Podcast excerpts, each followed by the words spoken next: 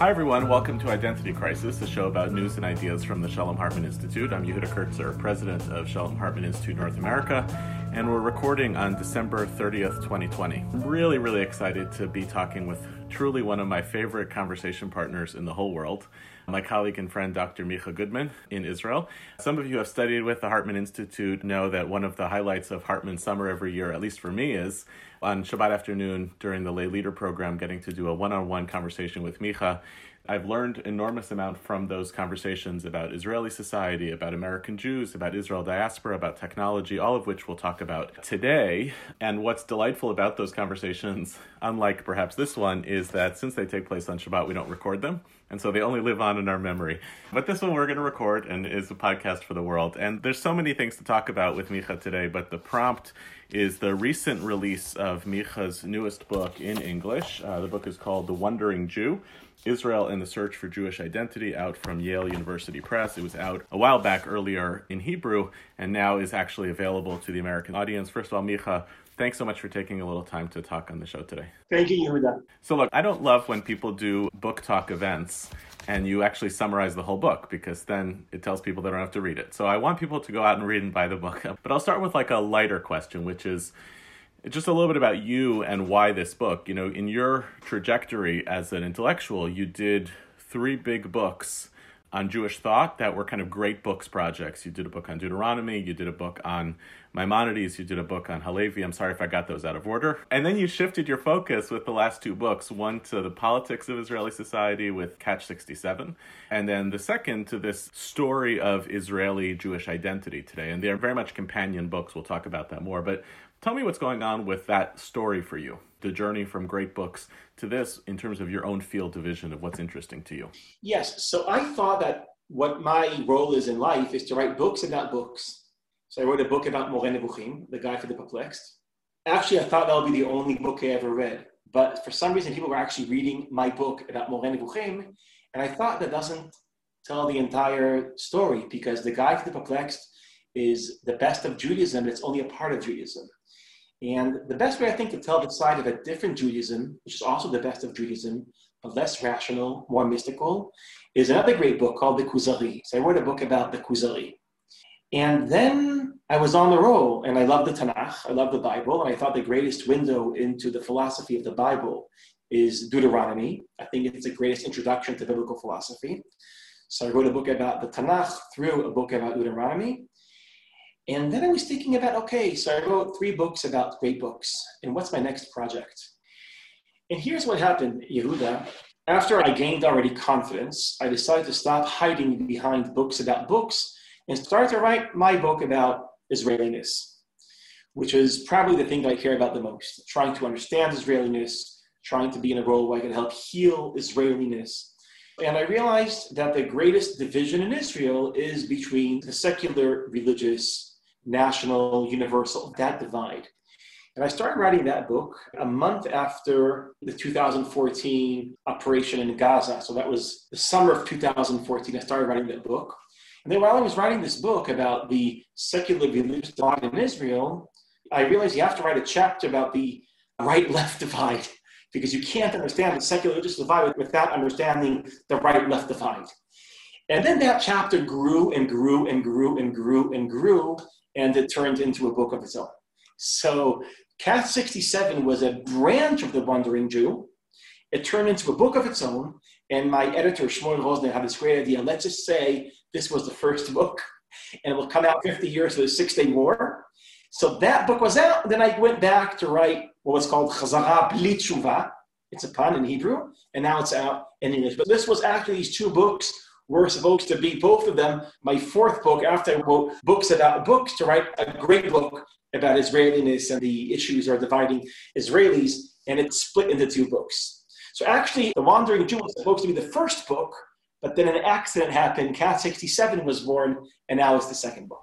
Got it. So when someone ultimately does a source critical analysis of your publishing history, they'll be able to identify the Ur source of Catch sixty-seven as part of The Wandering Jew before it got extricated. I think we did a good job hiding the traces Is it crazy to say, though, in some ways, your first three books, basically in some ways translating some of the greatest books and greatest ideas of Jewish intellectual history into an Israeli idiom? Because you were writing more for Israelis than for your English-speaking audience. That's not to disrespect your English-speaking audience, but that's where your heart is, and I want to talk about that at some point today.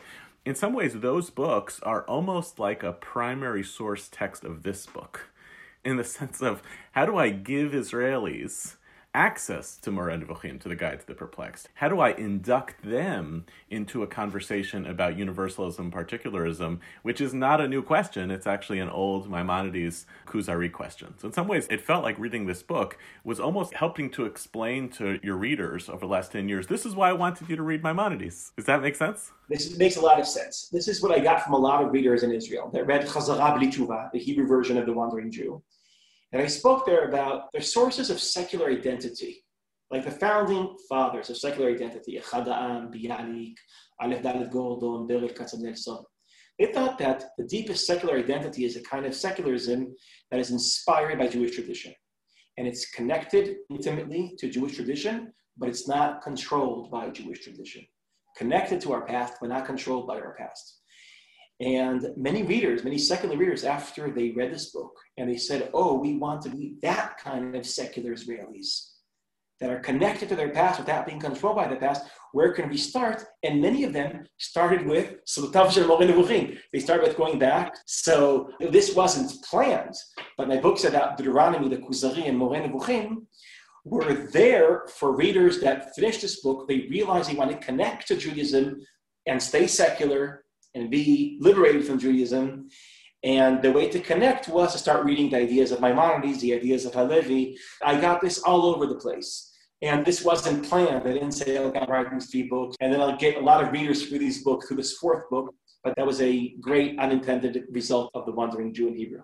And in effect, by doing so, you're also telling secular Israelis that the people who they viewed as their icons, whether it's Bialik or Achad Ha'am or whoever else, those people, of course, were reading Maimonides also. So even to be a learned reader of the Jewish secular tradition is to be knowledgeable of these pieces. It reminds me, Micha, I'd love to understand a little bit, what do you think has driven the whole economy of ideas, the return to Jewish tradition in Israeli society? It reminds me of our mutual friend, Shai Zarchi. His parable on this is a people wandering through the wilderness accumulates a whole bunch of stuff along the way, cherished possessions. And when they arrive at the place they need to get to, it turns out it's at the bottom of a hill. They have to climb to the top of the hill, so they leave their cherished possessions at the bottom of the hill until they get to the top of the hill and they build out their home.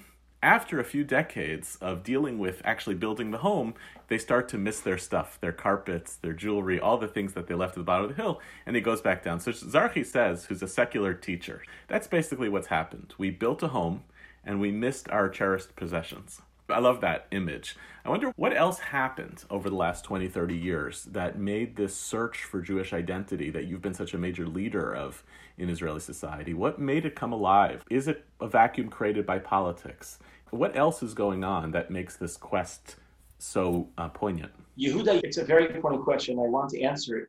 But beforehand, it assumes that all our listeners know that this is happening in Israel. So let's just first say that out loud, okay? There's something very big happening in Israel that maybe no one told you about, that some of you don't know about.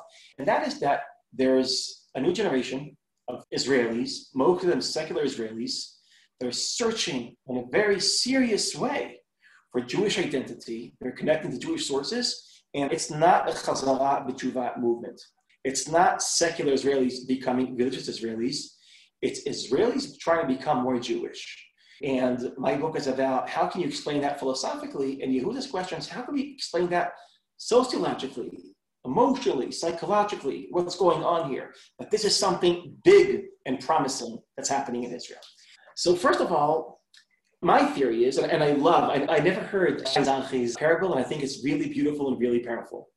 For me, that parable is a combination of two other parables. One is of Theodor Herzl, and the other is of Amos Oz.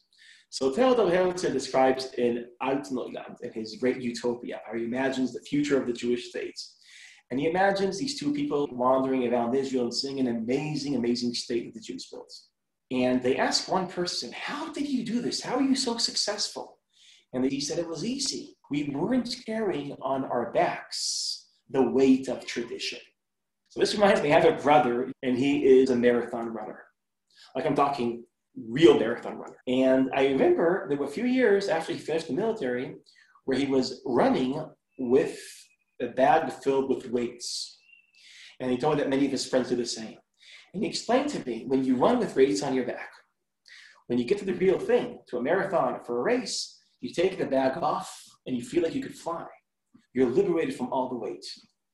And that's how I think Herzl imagined the power of secularism, where for thousands of years, we're carrying on our backs the weight of tradition. And finally, we took the bag off our backs and we can fly. So that's one fantasy. And that's one part of Shai Zarchi's parable, right? You take it off and now you're light and you can build and you can do things.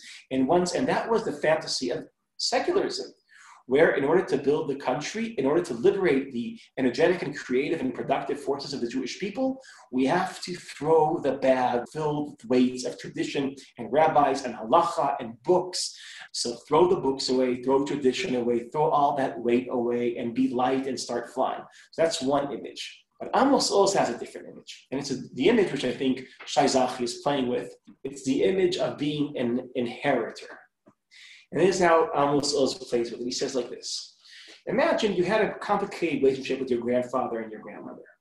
You loved them, but they were threatening, and you had a complicated relationship with them. Then they die. And everything they owned, you're inheriting. So what do you do? So let's say there's one person that is so connected to his grandparents because they're his precious, sweet grandparents. He can't give anything up. So he or she, they just take everything that their grandparents owned. All the chairs, all the stools, the weird lamp, everything. Just all their junk, everything goes into their house. How will a person's house look like if he puts all the junk of his grandparents in? It'll probably be messy, and it won't be their house. It won't have their own feeling, and they won't have much room, right? Imagine someone else you've done. This is a person, he had issues with his grandparents. So he decided he's not taking anything they owned. Nothing that they owned will enter my house. That was their statement. So imagine that kind of a person.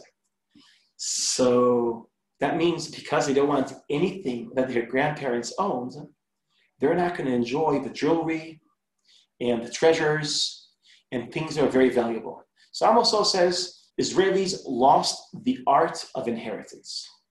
The art of cultural inheritance. On the one hand, we have the Dati'im. Everything the Jews have ever created is going to be inside our house. It's going to be a part of our life, which means we have no room for ourselves. And the angry Gonim, that because they have a problem with rabbis and legislation and all those issues, everything is outside of our house, including wisdom and treasures and everything. And I think Amos Oz is like, okay, now let's learn the art of inheritance. How do we put into our house, our Israeli modern house, the best of our tradition? And we also have to know what not to keep. Let's not be automatic.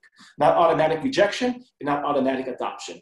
Now, that movement from angry secularism, you throw everything out, and smart secularism. Let's start identifying the treasures of our past, of our tradition, and make them part of our life, and understanding that by doing that, we're not less secular, we are more secular. Because being secular in the Israeli understanding is being liberated, being free. And it's an expansion of liberty. Instead of only being liberated from my tradition, I'm also liberated to adopt things from my tradition. The English word for this is actually quite powerful because it has the same double-edged connotation, which is baggage. Right, baggage can just mean, you know, the stuff you carry with you, but can also mean baggage. It's like the stuff that weighs you down and it's heavy. And until you figure out what's the right calculus between the baggage of the stuff you have to carry and the baggage that you actually want to take with you and bring with you, you can't get there. And actually once, Micha, I was teaching at Brandeis, students who were preparing to teach in Jewish day schools, and I was supposed to teach them a kind of introduction to Talmud. They weren't supposed to be Judaic studies teachers, but they had to understand culturally the meaning of Talmud, Rabbinic Judaism, et cetera. And I remember for a few sessions of this class, there was a person in the room who just was fighting me. You know, you're a teacher too, was fighting, but unrelated to the text. Couldn't get into it, didn't like it, was angry. And then finally had this outburst. And basically, he just went on for about a fifteen-minute monologue about what ultimately was an abusive teacher of Talmud, who she once had. And as a result, Talmud was baggage. And then we spent the next two hours. It was one of the greatest teaching experiences I ever had. And I said, okay, guys, let's get everybody's baggage on the table. What's your baggage with Talmud, with Rabbinic Judaism, with religious Judaism? We talked for two hours. It was therapeutic. And then we had the most magnificent class for the rest of the semester. And there's something of like a metaphor for the Jewish people here, post-Enlightenment, of we had to deal with like two hundred years of shedding all the baggage of this stuff. And now maybe we have to figure out psychologically what's our relationship with all of this stuff, because it's actually quite beautiful. And it's not just decoration, it's not just jewelry. It's actually the stuff that gives your life meaning, that makes you feel tethered, that makes you connected to a bigger story. Exactly. First of all, I love the pun. We have our baggage where we put all our things, which we cherish, in baggage. And it's also baggage. And we have to figure it out. And yes, we've been there with that student that is angry and they don't even know why we are so angry. In my book, I make a distinction between two types of secularism. There's Achad Ha'am secularism and there's Berdichevsky secularism. And Berdichevsky secularism is that angry student in Brandeis, where the only way to liberate the Jew and to create a new, healthy, fearless Jew is to take tradition and throw it out the window. And the Achad Ha'am said, no, the only way to create a new Jew, they have a fantasy of healing the personality of Jews.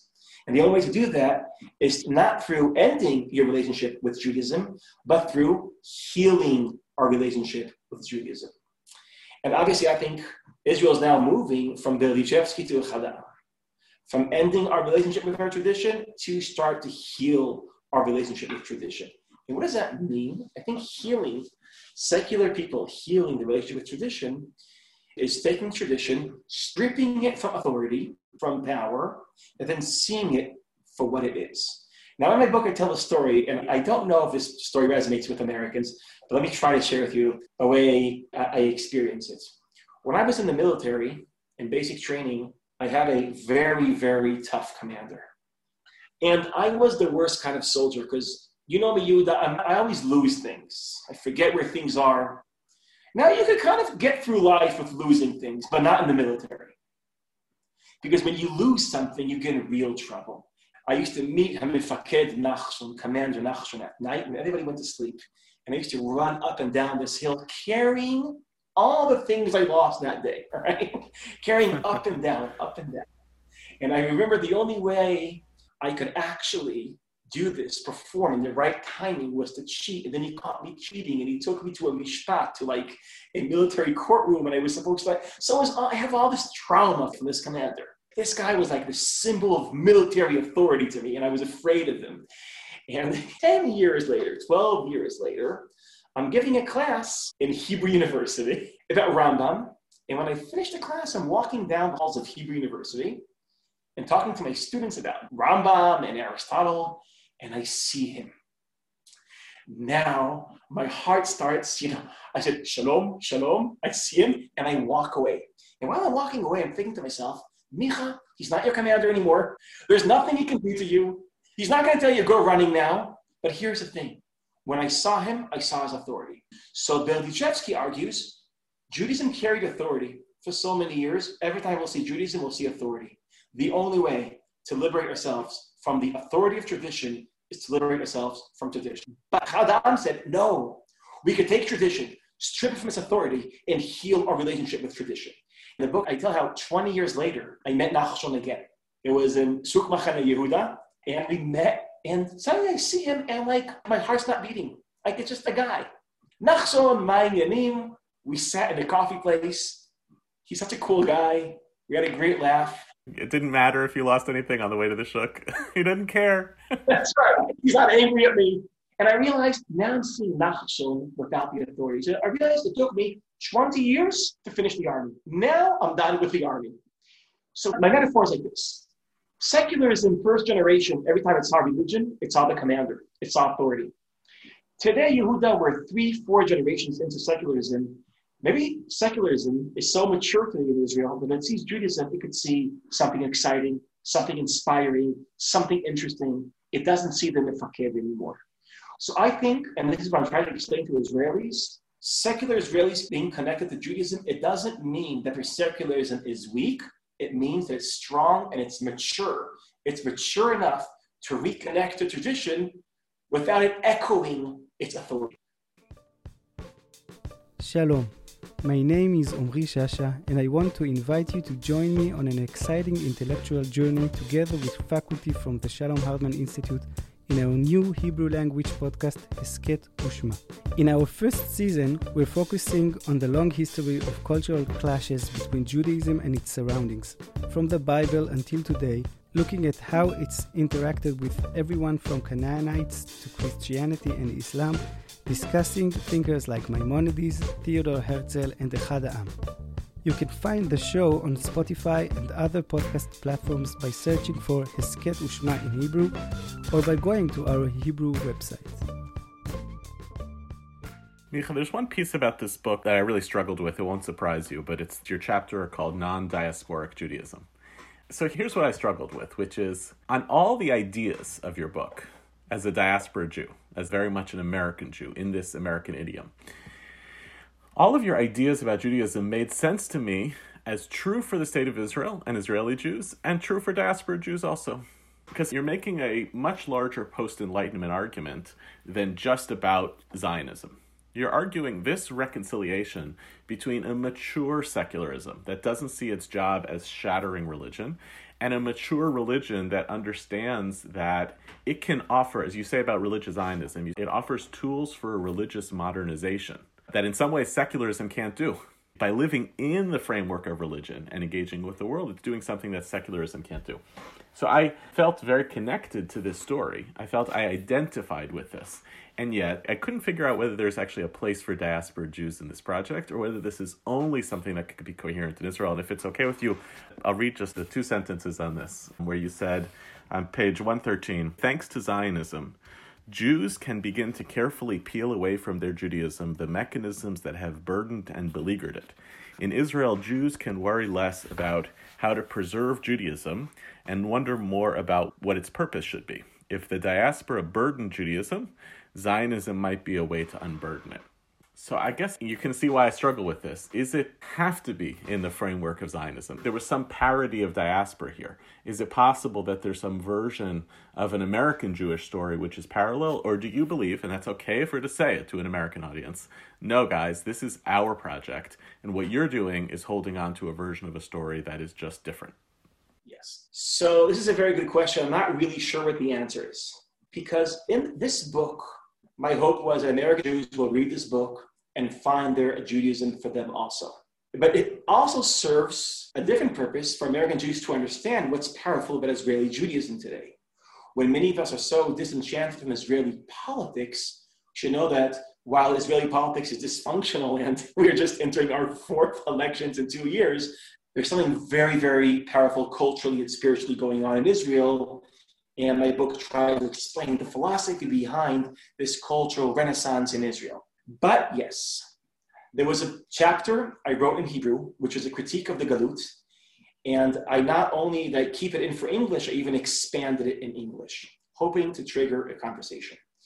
And it's a sad conversation. So I hope, by the way, the result of the conversation is that I'm wrong. But here's the argument, which I hope I am wrong.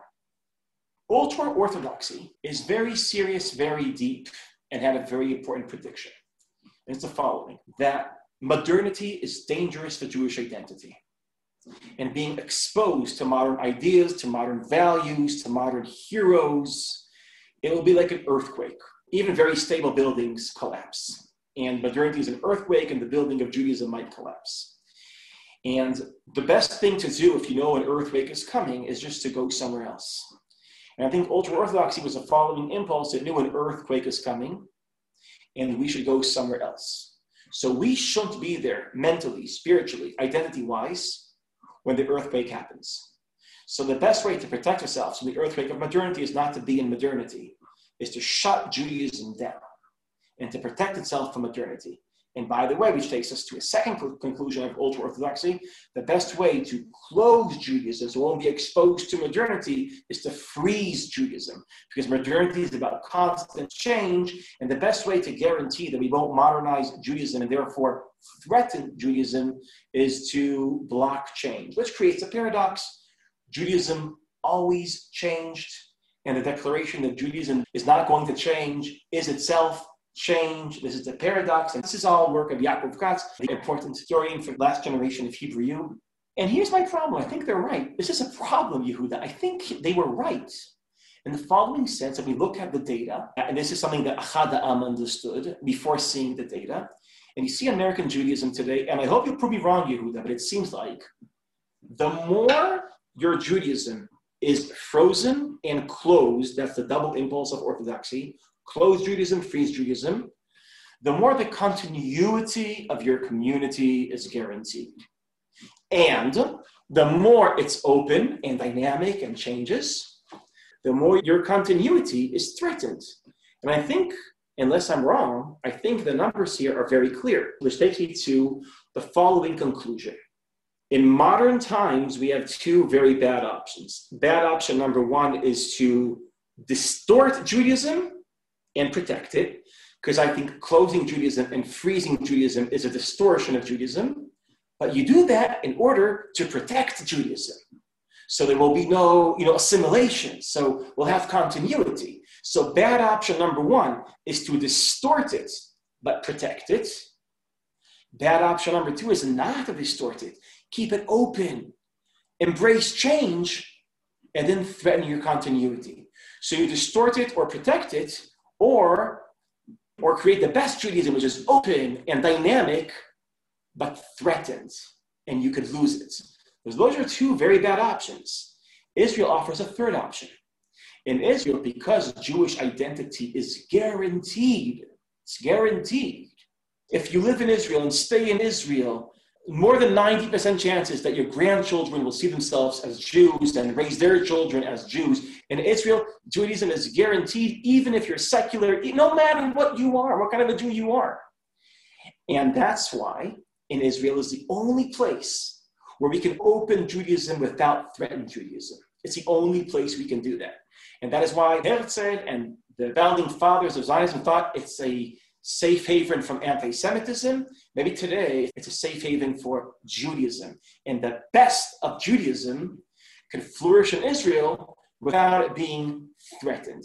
So that's my argument. I think it's a powerful argument for Israel. It's a sad argument for American Jews. And I hope, Yehuda, you prove me wrong. I want to prove you wrong, and I have some thoughts on it. And it has to do with the fact that you're using the term continuity and data in a very specific context, which means not all Jews today will have Jewish grandchildren, which is not the same as are the same dynamic processes of creation and interpretation taking place in American Jewish life, but under different circumstances. But even before we get to that, though, Micha, there's another danger you're not accounting for in the state of Israel. And this one I was really troubled by, because if the danger, quote unquote, for American Jews is basically disappearance, lack of continuity, by being in an open society, you create the possibility of either American Jews could become obsessed with continuity and therefore closed off to this society, or discontinuous.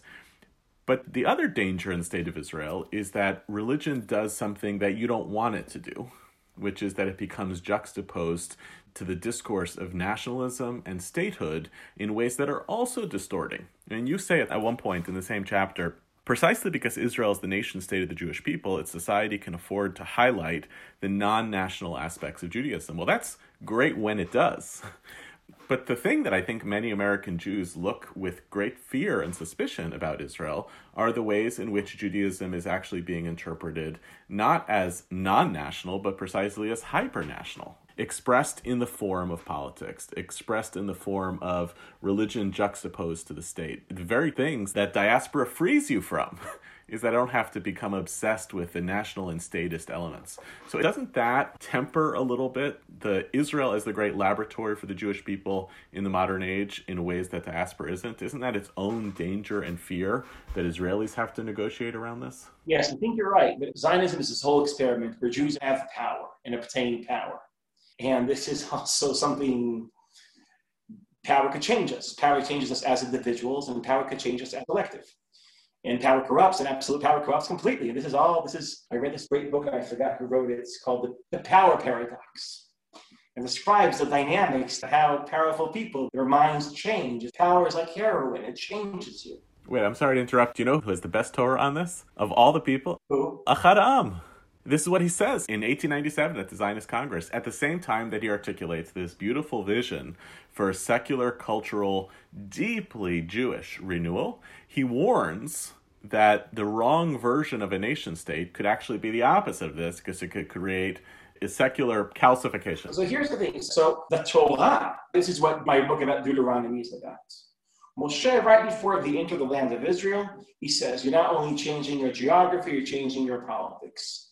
It's a massive shift from being a powerless people to powerful people, and power could change you. And the Torah is about how to guide you. This is the Jewish method of how to protect you from the corrupting impact of your own power. And Zionism resurrects that challenge. We have power, and power can change us, and power corrupt us. And the Torah doesn't say power corrupts, so avoid power. It says, no, we need power, because without power, we can't change the world. But the paradox is that that power might change your own world.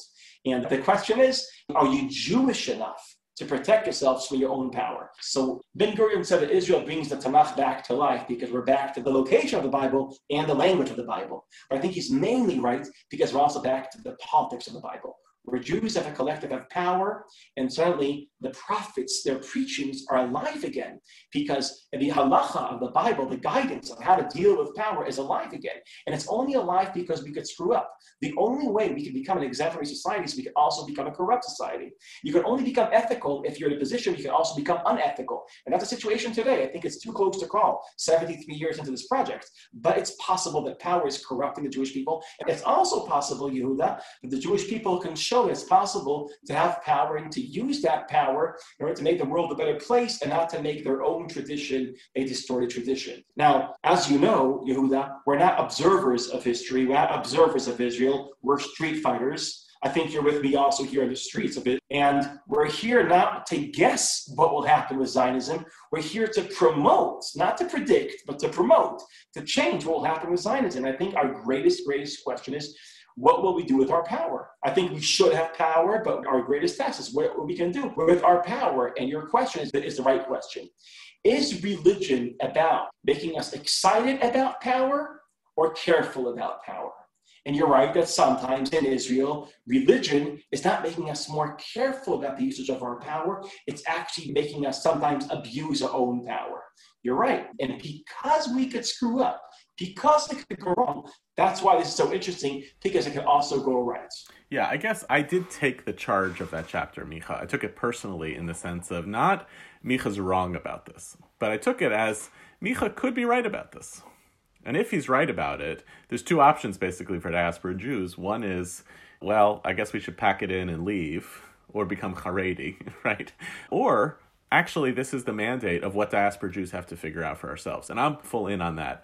I guess the place where I would love to see greater synergy here is that diaspora doesn't become the antithesis that makes the thesis of Zionism work. That they actually might be projects that could communicate. I think I've told you this story before, but you know, one of the great examples of this phenomenon of the bringing back of religion in Israeli society is the Friday night services on the beach on the port in Tel Aviv take place usually during the summer. I suspect that they've been suspended during the pandemic, but in the summer, eleven hundred, twelve hundred Israelis come for Kabbalat Shabbat services Friday night on the port of Tel Aviv, and they're not quote unquote religious Jews. Like, they're Israelis. They're going for Kabbalat Shabbat, and then they're going to eat shrimp afterwards somewhere else on the port of Tel Aviv. And it's beautiful. We go there every summer with our family for this tefillah. Fun fact, where did that come from? Ronnie Yeager and a bunch of others went to New York once, and they went looking for American Judaism. And they go to B'nai Jeshurun, a congregation on the Upper West Side of Manhattan, which has the most incredible music and a Friday night service in the world. And they sit there and they say, this is amazing. We should do this in Israel. But you know what we can do in Israel that they can't do at B'nai Jeshurun? We could do this in public. We could probably get the city of Tel Aviv to allow us to use the port. So then they go and set it up in the port in Tel Aviv. I was there maybe four or five summers ago with a group of rabbis from Hartman. And I hear them saying to each other, this is really great. You know, we should do this back in America. I was like, guys, it's a new, it's a diaspora idea. But at its best, Israelis are looking to American Jews and saying, in what ways are your innovations around religion, spirituality, Jewish culture really good? And now I want to find a way to do it in Israel. And in what ways are American Jews looking at Israelis? I want American Jews to read this book because I want them to be inspired. That actually the project of religious renewal by secular people. It could be a diaspora project too, but I'm going to have to find a way to make it work in this idiom. How do we make that conversation really possible? Right. So maybe this is one way to look at it. Rabbi Jonathan Sachs, Zecher Tzadik Livracha, in one of his books, I think it's Radical Then, Radical Now, makes an observation. He says the Israeli Jews are the chosen people, and the diaspora Jews are the choosing people. And I think this is a way to think about it. In Israel, your Jewish identity is guaranteed. You don't do anything, and it's guaranteed. There's four things in the air in Israel that are for free, and you don't think about it. First of all, we speak Hebrew. It's a big deal. And two, we live in Israel. It's a big deal. And three, almost guaranteed that almost all your best friends are going to be Jewish, no matter what college you go to. And four, time is Jewish. Like in Israel, the next holiday is, is Tu B'Shvat. So think about it. Like you're in Derech Betlechem. Like what's more biblical than being in Derech Betlechem? And you're speaking Hebrew. And the people that you're serving, you're everything, they're all Jews. And there's Hanukkah songs on the radio. And you're secular and you hate Judaism. So like, it doesn't matter. You're breathing Judaism. You're inhaling Judaism passively. It's in the air. Your space, time, language, people, it's all Jewish and it's for free. You don't choose it. It chooses you. In the United States and in the diaspora, if you don't really work hard to choose it, you lose it.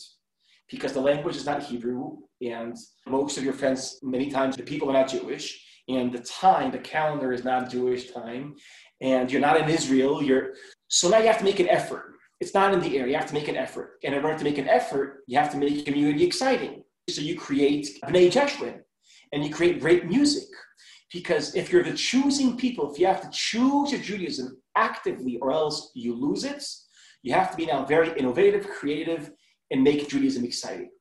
So I think this is the great advantage of being the chosen people, meaning that our identity is imposed on us and chosen for us, is that our identity is guaranteed. The great advantage of being the choosing people is that your identity is not guaranteed. You have to fight for it, and therefore it's not trivialized, and therefore you have to make it interesting, creative, and innovative. And this, I think, Yehuda, where two communities meet, where I think it's not a coincidence that the best innovative parts of Judaism in Israel are somehow imported from America, because we need to borrow ideas and practices from a Judaism that's just fighting to stay alive, and its only way to stay alive is to be very creative and innovative, because everything that is guaranteed is also trivialized, taken for granted, and you can forget about it. Like imagine everything now we don't take for granted because of coronavirus. So in Israel, in Israel, you could forget that you're Jewish. You're so Jewish that you forget that you're Jewish. And in America, you don't forget that. You have to choose to be a Jew every day. So this is, I think, where we Israelis have a lot to learn from American Judaism. We need diaspora Judaism for Judaism to be alive. You guys need Israeli Judaism for Judaism to stay alive. Mm. Okay, two more questions for you, Micha, and then I'll let you go, because I could talk to you all day, but you don't have all day. You know, one of the things that I also appreciated about the book, and, and this is not surprising, is that it's kind of like a Zionist Maimonideanism. You're looking for a real deep middle ground between extremes. That's why you've remade secularism and religionism to not be as opposites. There is a complicated secularism, there's a complicated religiosity, and you're looking kind of for a harmonized, unified place. Beit Hillel, the House of Hillel, becomes a stand-in for that version of those in the dispute who can really disagree with their opponents but can understand them, can articulate their views. It's interesting because when I was reading this, I was thinking about Catch sixty-seven also, your book about the divides between the right and the left in Israel, and especially the very applied, practical suggestions you make in Catch sixty-seven, which ultimately you published again in English as Eight Steps to Shrink the Conflict, where the goal is something of a harmonized middle ground. What was interesting to me about this is President Rivlin in twenty fifteen, when he gives his famous Tribes of Israel speech, where he says there's four major tribes. There's not one dominant Israeli identity anymore. There are four different tribes. Roughly twenty to thirty percent of Israeli society are quote-unquote secular. A little smaller are religious Zionist. About a quarter are Haredi, and about twenty percent are Arabs. But he doesn't do what you do, which is how do we have one unified identity? What he does instead is, how do we be tribal, but in a more effective way? So what's driving your push towards a unified identity as opposed to a tolerant identity, as opposed to a society that's made up of multitudes that figure out a way to communicate with each other? You know, President Obama's famous speech in two thousand four to the D N C, he has a line there where he says, We are not as divided as our politics suggest. We are not as divided as our politics suggest. Now, I don't know if he was right about America.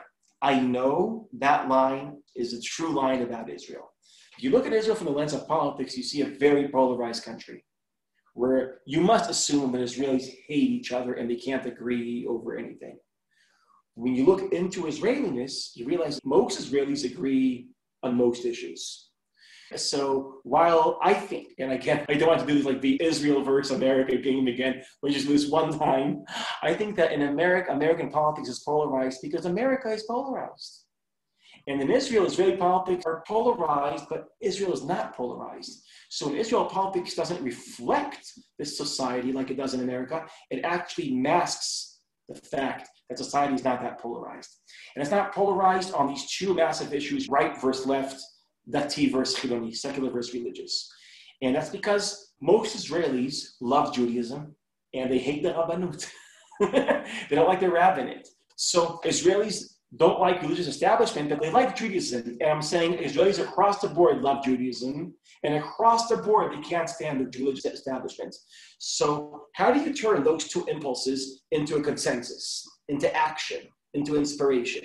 When it comes to the Israeli-Palestinian conflict, almost all Jewish Israelis do not want to control the lives of Palestinians.